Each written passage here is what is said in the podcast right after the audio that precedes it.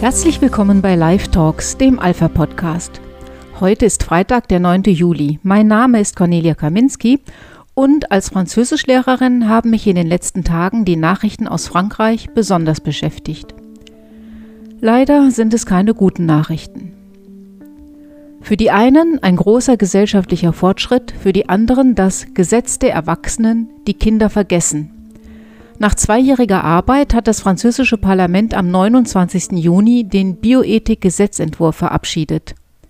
Darin enthalten sind Richtlinien zur Öffnung der assistierten Reproduktion für alle Frauen, egal ob verheiratet oder alleinstehend, homo oder heterosexuell.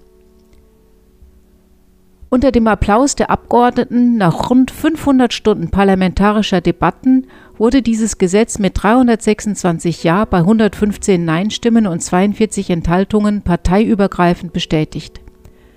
Es gab keinen Fraktionszwang und Befürworter sowie Gegner des Gesetzes waren in allen politischen Lagern zu finden, wenn auch die Linke mehrheitlich dafür stimmte und die Rechte mehrheitlich dagegen.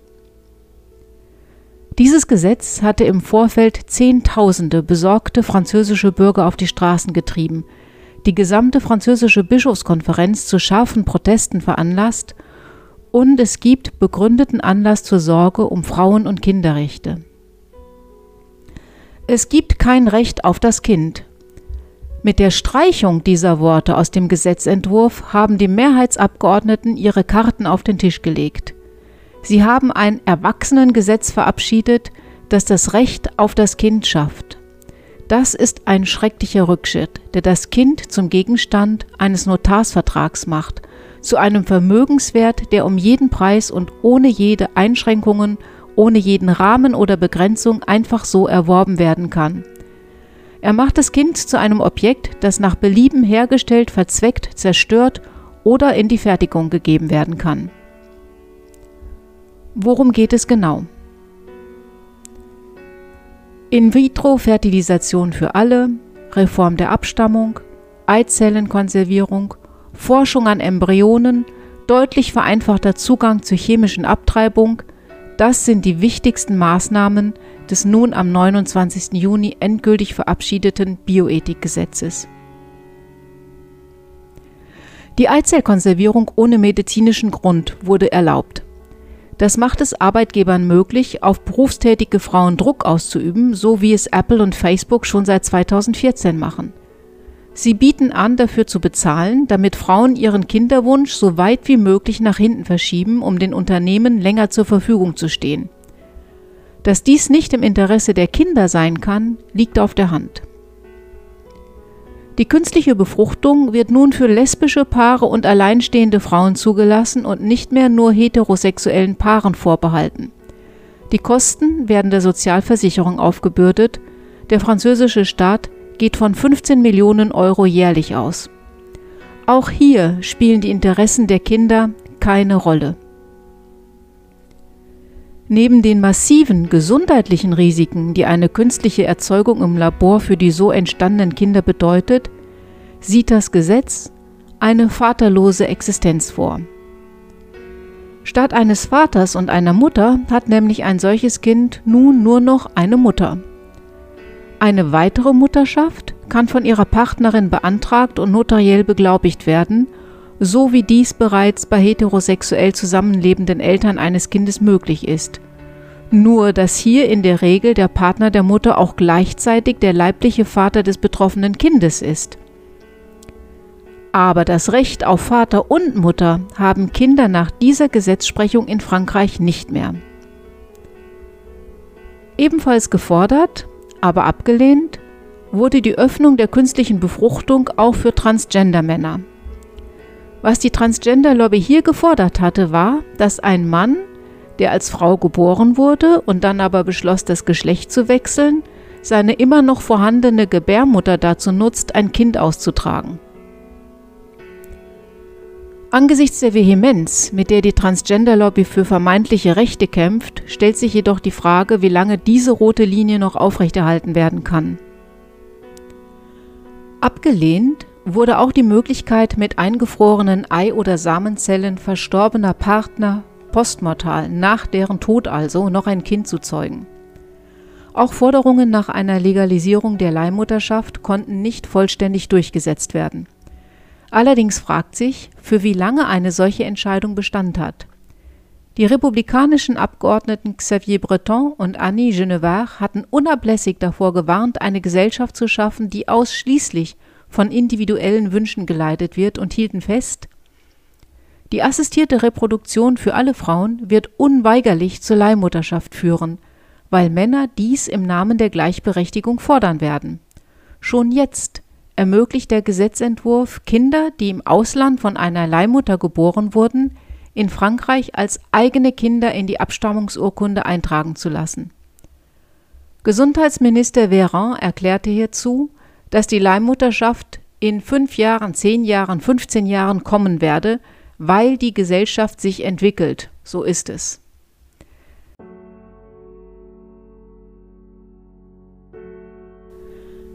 Es gäbe also dann zwei Kategorien von Frauen. Diejenigen, die in den Rang von Sklavinnen degradiert werden können, die dazu bestimmt sind, Babys auszutragen, die von gewissenlosen Erwachsenen gekauft werden, und Frauen, die sich diesen Sklavendienst leisten können. Keine Frau nimmt ohne tiefe finanzielle Not und Sorge die Bürden einer neunmonatigen Schwangerschaft und schmerzhafter Geburt mit allen Risiken auf sich, um anschließend das Baby, das sie unter dem Herzen getragen hat, an die Besteller auszuliefern. Das Fortpflanzungsgeschäft lebt von Armut, Verletzlichkeit und menschlichem Elend, was es besonders unerträglich macht. Die Antragstexte seien so erstellt worden, dass die ersten Kinder noch vor Ende des Jahres 2021 gezeugt werden können, versprach Gesundheitsminister Olivier Véran weiter. Wobei die Frage erlaubt sein muss, ob hier überhaupt noch von Zeugung gesprochen werden sollte. Vielmehr handelt es sich hier ja um einen recht technischen Produktionsprozess, der zudem trotz jahrzehntelanger Erfahrung immer noch sehr erfolglos ist. Von 100 menschlichen Embryonen, die im Labor hergestellt werden, werden gerade mal 20 als Baby mit nach Hause genommen. 80 Prozent dieser Menschen in Miniaturformat sterben entweder bereits in der Petrischale oder in der Gebärmutter oder werden dort bewusst durch selektive Reduktion getötet. Embryonale Menschen werden in totaler Missachtung aller wissenschaftlichen Erkenntnisse und Fakten nicht als Mensch betrachtet, sondern als Rohstoff, aus dem sich in dieser Denkweise eben unter anderem auch ein Baby herstellen lässt. Artikel 20 bis 23 des neuen Gesetzes in Frankreich bedienen daher konsequenterweise die Begehrlichkeiten der Forscher und erlauben, menschliche Embryonen für Forschungszwecke zu verwenden ohne dass ihnen selbst dies in irgendeiner Weise nutzen würde. Dazu zählt nun explizit auch die Möglichkeit, menschliche Embryonen genetisch zu verändern, beispielsweise mit CRISPR-Cas-Technologie, oder Tier-Mensch-Chimären herzustellen. In diese Denkweise passt auch der Passus im Gesetz, der die chemische Abtreibung erleichtert. Die bisher gültige Bedenkzeit von einer Woche zwischen Feststellung der Schwangerschaft und chemische Abtreibung wurde gestrichen. Minderjährige können nun chemisch abtreiben, ohne vorher ihre Eltern zu informieren. Beides ist zutiefst frauenfeindlich. Chemische Abtreibungen sind riskant und psychisch hochbelastend, weil sie die Frauen zu alleinigen Tätern machen und es Männern zudem erleichtert, durch heimliche Verabreichung der Abtreibungspille sich einer ungewollten Vaterschaft zu entziehen. Premierminister Jean Castex begrüßte dennoch auf Twitter ein Gesetz der Freiheit, des Fortschritts und der Gleichheit. Der Chef der LREM-Abgeordneten Christophe Gastanet sprach von einem historischen Tag in einer fünfjährigen Periode des Fortschritts. Kritik hagelte es dagegen von den Organisatoren der Manif pour tous. In einer Pressemitteilung äußerte sich deren Vorsitzende, Ludovine de la Rochère, zu einem neuen Bioethikgesetz, das sie ein Gesetz gegen Liebe, gegen Gleichheit und gegen Bruderschaft nannte, welches die Kinder vergesse und weder bio noch ethisch sei, und sie kündigte weiteren Widerstand an. Die Art und Weise, wie dieses Gesetz durchgesetzt wurde, beschrieb de la Rochère in einem Gespräch mit dem französischen Sender BFM TV als wenig demokratisch. Le débat démocratique est très difficile Die demokratische Debatte dieses Gesetzes war schwierig. Ehrlich gesagt, sie hat gar nicht stattgefunden. Zwischen dem Senat und der Nationalversammlung gab es eine radikale und zunehmend tiefgreifende Opposition. Und wenn man vernünftig ist und behauptet, dass man hier eine konsensfähige Sache verfolgt, dass einem also an Annäherung, Frieden und Einigkeit liegt, dann geht man nicht mit der Brechstange vor bei einem Gesetz, das so schwerwiegende Konsequenzen hat für Väter, die sich übrigens dagegen erhoben haben, sowie für Kinder und Frauen. Auf den Hinweis, es handele sich jedoch um die Einlösung eines Wahlkampfversprechens von Macron, antwortete La Rochère, dies sei nicht Teil seines offiziellen Wahlprogramms gewesen, das er an alle Bürger verschickt habe. Er habe es lediglich hier und da in einem Interview erwähnt. Die Umfrage, nach der eine Mehrheit der Franzosen sich für die künstliche Befruchtung für lesbische Paare ausgesprochen hätten, konterte de la Rochère mit anderen Daten. Demnach wünschen 85 Prozent der Franzosen, dass auch die Kinder einer künstlichen Befruchtung ein Recht auf Vater und Mutter haben, das im Übrigen auf der ganzen Welt gelte. Jedes Kind habe natürlich den Wunsch, Vater und Mutter zu haben und idealerweise auch beide kennenzulernen. Trotz der Verabschiedung des Gesetzes durch das Parlament gibt de la Rochère sich kämpferisch. Alors ce mardi 29 juin 2021, l'Assemblée nationale a adopté euh, le projet de loi de bioéthique. Il est désormais devenu une loi, mais il va y avoir une saisine du Conseil constitutionnel et donc l'histoire n'est pas finie. An diesem Dienstag, 29. Juni, hat das Parlament das Gesetz verabschiedet. Aber das Verfassungsgericht wird angerufen werden und von daher ist die Geschichte noch nicht zu Ende. Dieses Gesetz, so die Manif pour tous in einer Presseerklärung, wird Wahlkampfthema werden. Was ein Gesetz bewirke, könne zum Glück auch ein Gesetz rückgängig machen. Die französischen Abgeordneten haben vergessen, dass ein Kind die Frucht der Liebe ist. Aber Liebe kommt in diesem Gesetztext gar nicht vor. Dieser Gesetzestext nimmt die Produktion von Waisenkindern, bewusst hergestellten Waisen, in Kauf. Er erlaubt sie. Ein Gesetz, das sein Kind seines Vaters beraubt, wird niemals ein Gesetz der Liebe sein. Wir leben in einer Zeit, in der die Welt sich ihrer Fehler in Umweltfragen schmerzhaft bewusst wird. Wir haben teils irreversible Schäden an unseren Ökosystemen angerichtet.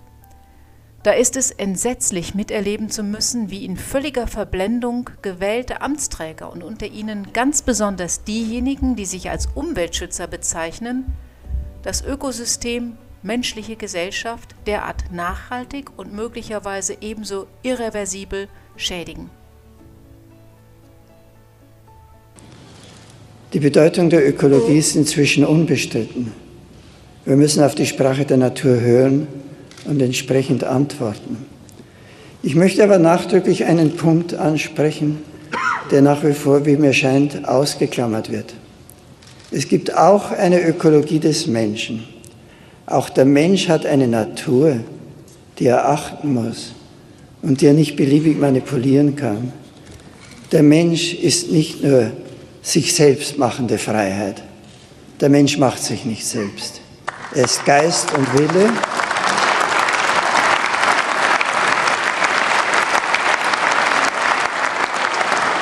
Er ist Geist und Wille, aber er ist auch Natur.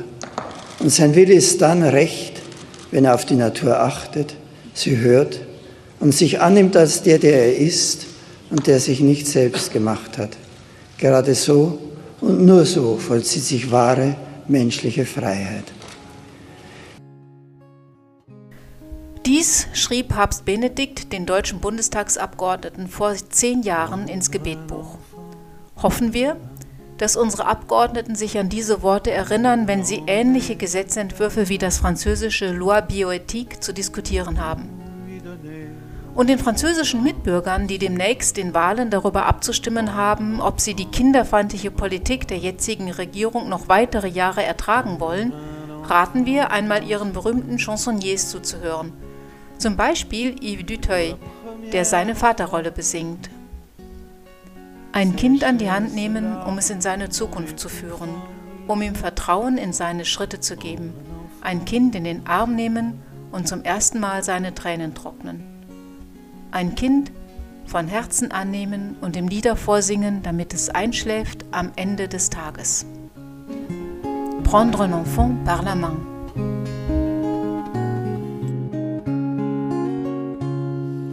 Prendre un enfant par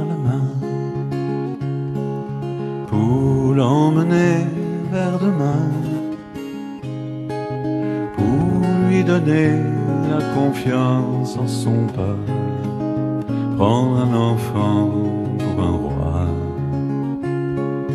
prendre un enfant dans ses bras.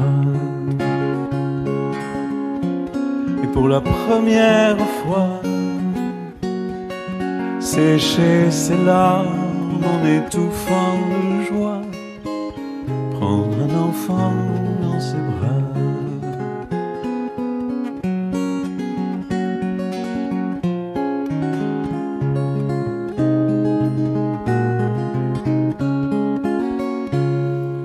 Prendre un enfant par le cœur pour soulager ses malheurs